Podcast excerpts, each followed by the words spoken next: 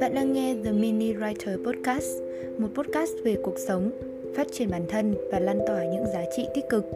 Mình là Khánh Linh, blogger về phong cách sống, người sẽ đồng hành cùng bạn trên hành trình thú vị này. Hãy cùng Linh lắng nghe, trải nghiệm và thay đổi cuộc sống nhé.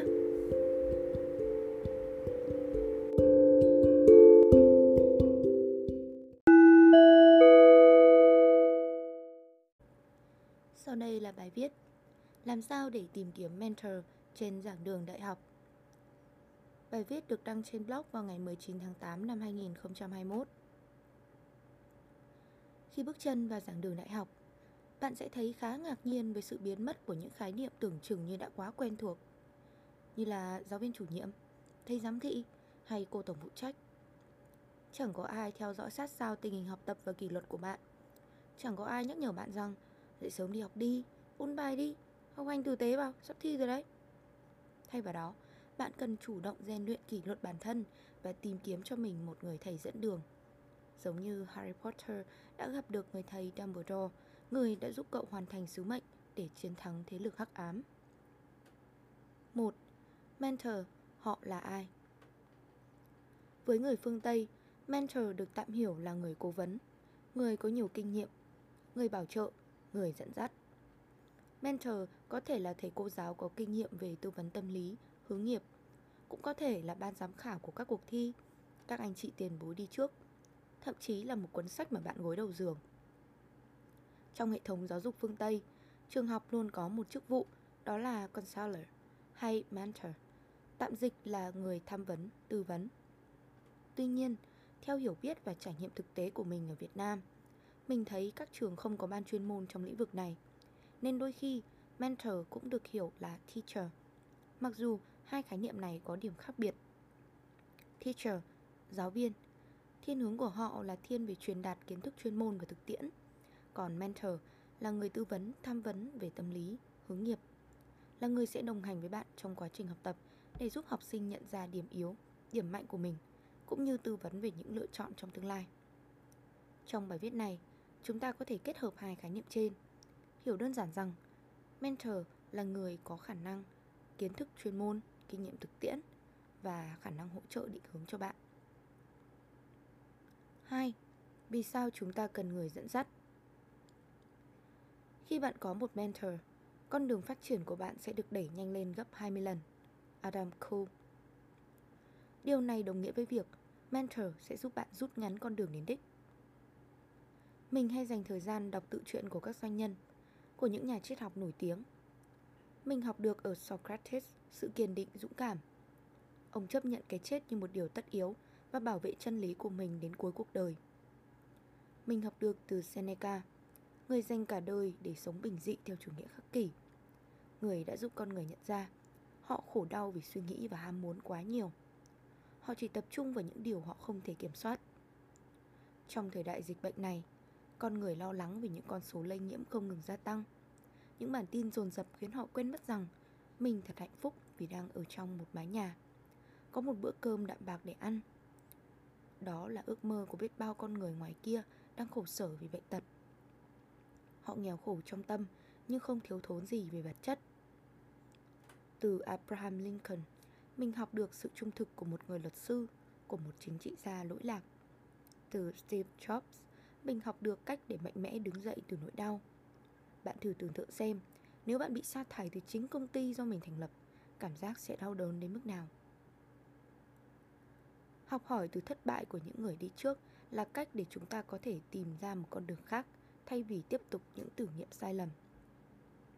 Còn nhớ khi tham gia cuộc thi Hùng biện Combinus của Đại học Kinh tế Quốc dân, mình đã hỏi xin ý kiến của anh Văn Minh, một người đã giúp đỡ mình rất nhiều anh hướng dẫn mình từ cách lên luận điểm, tiếp cận vấn đề theo một góc nhìn khác. Những mẹo nhỏ mà mình không để ý như Em nhớ mang theo chai nước, khi lo lắng hãy nhấp vài ngụm nhé. À, mà nếu có thì em cứ rủ bạn đi cùng cổ vũ cho vui, như vậy thì tâm lý sẽ vững vàng hơn.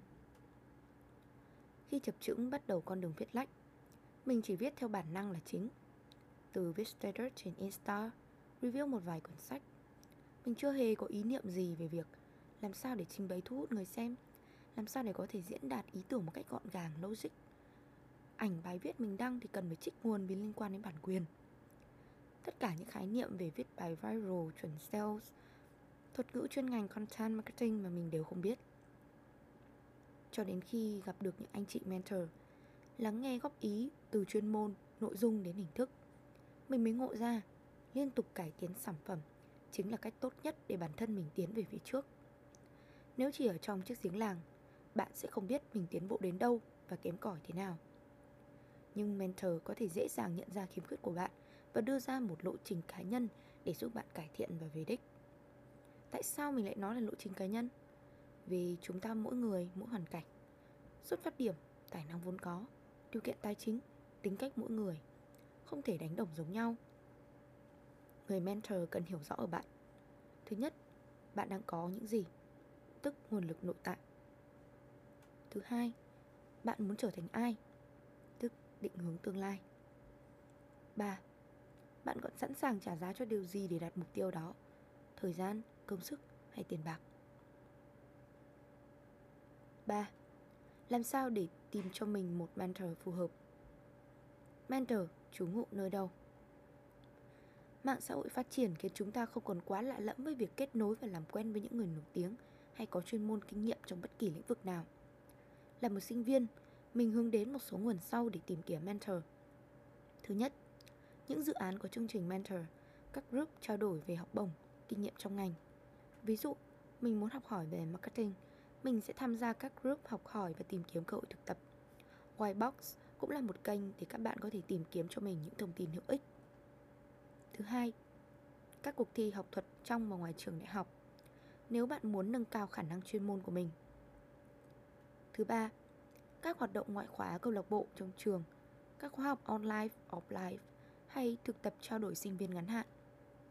Trong suốt những năm đại học, mình đã từng tự học trên mạng, học các khóa online, tham gia một vài dự án của Isaac, tổ chức thanh niên quốc tế hướng đến mục đích phát triển tiềm năng lãnh đạo cho các bạn trẻ trên toàn thế giới. Mình không chỉ được rèn luyện về ngôn ngữ mà còn tìm được một môi trường cởi mở để trao đổi và lắng nghe nhiều hơn. Thứ tư, những đầu sách chất lượng. Khi mới bước chân vào nghề viết, mình đã đọc một số những cuốn khá hay để tự xây dựng cho mình những nền móng cơ bản. Ví dụ như cuốn Content hay nói thay nước bọt của Media Z hay cuốn 90 20 30. 90 bài học vỡ lòng về ý tưởng và câu chữ của anh sói ăn chay Huỳnh Vĩnh Sơn là một trong những tiền bối trong ngành mà mình vô cùng ngưỡng mộ. Mentor là một công việc không lương. Có một sự thật rằng mentor của bạn rất bận.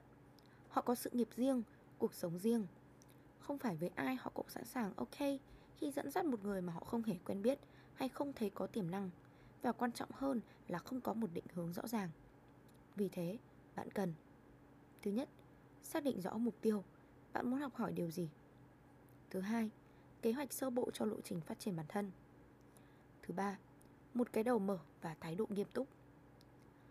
Cái đầu mở nghĩa là bạn có thể sẵn sàng lắng nghe mà không phán xét, chủ động đặt câu hỏi và thấu hiểu vấn đề. Chúng ta thường ham hở trong giai đoạn đầu Nhưng lại bỏ cuộc giữa chừng nếu không có định hướng đúng đắn. Nếu từ bỏ, bạn được và mất những gì? Hãy nghiêm túc trả lời thấu đáo câu hỏi đó. Một nhà đầu tư khi bỏ tiền để hỗ trợ startup Ngoài việc nhìn thấy tiềm năng phát triển Họ phải đo lường rủi ro kèm theo đó.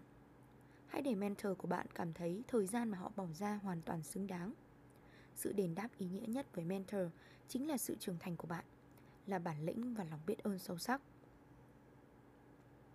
Mentor đồng nghĩa với trách nhiệm. Nếu bạn muốn theo đuổi một mentor nào đó, việc tìm hiểu kỹ thông tin về họ qua các trang mạng xã hội, qua những dự án và những sản phẩm thực tế của họ là điều bạn nên làm. Chúng ta không thể hợp tác với một người mà chúng ta không hiểu rõ. Giống như trong tình yêu, làm sao bạn có thể yêu một người mà bạn chưa biết gì về tính cách, sở trường, hoàn cảnh gia đình, học vấn của họ? Thấu hiểu là bài học đầu tiên mà bạn muốn thực sự tìm kiếm một mentor đúng nghĩa. Trước khi trở thành mentor, chúng ta hãy là bạn. Tạm kết Bài viết nhỏ này là những tâm sự của mình trên hành trình tìm kiếm mentor, một người dẫn đường chỉ lối. Mình không có ý khuyên các bạn phải làm theo những gì mình đã chia sẻ trên đây. Hãy chọn lọc ra những điểm mà bạn cảm thấy phù hợp với bản thân, áp dụng nó, thực hành nó và kết quả sẽ là câu trả lời xác thực. Cảm ơn các bạn đã đồng hành và lắng nghe. Chúc cho những thính giả của mình ngày hôm nay đang đọc bài viết này sẽ sớm tìm cho mình một người thầy dẫn dắt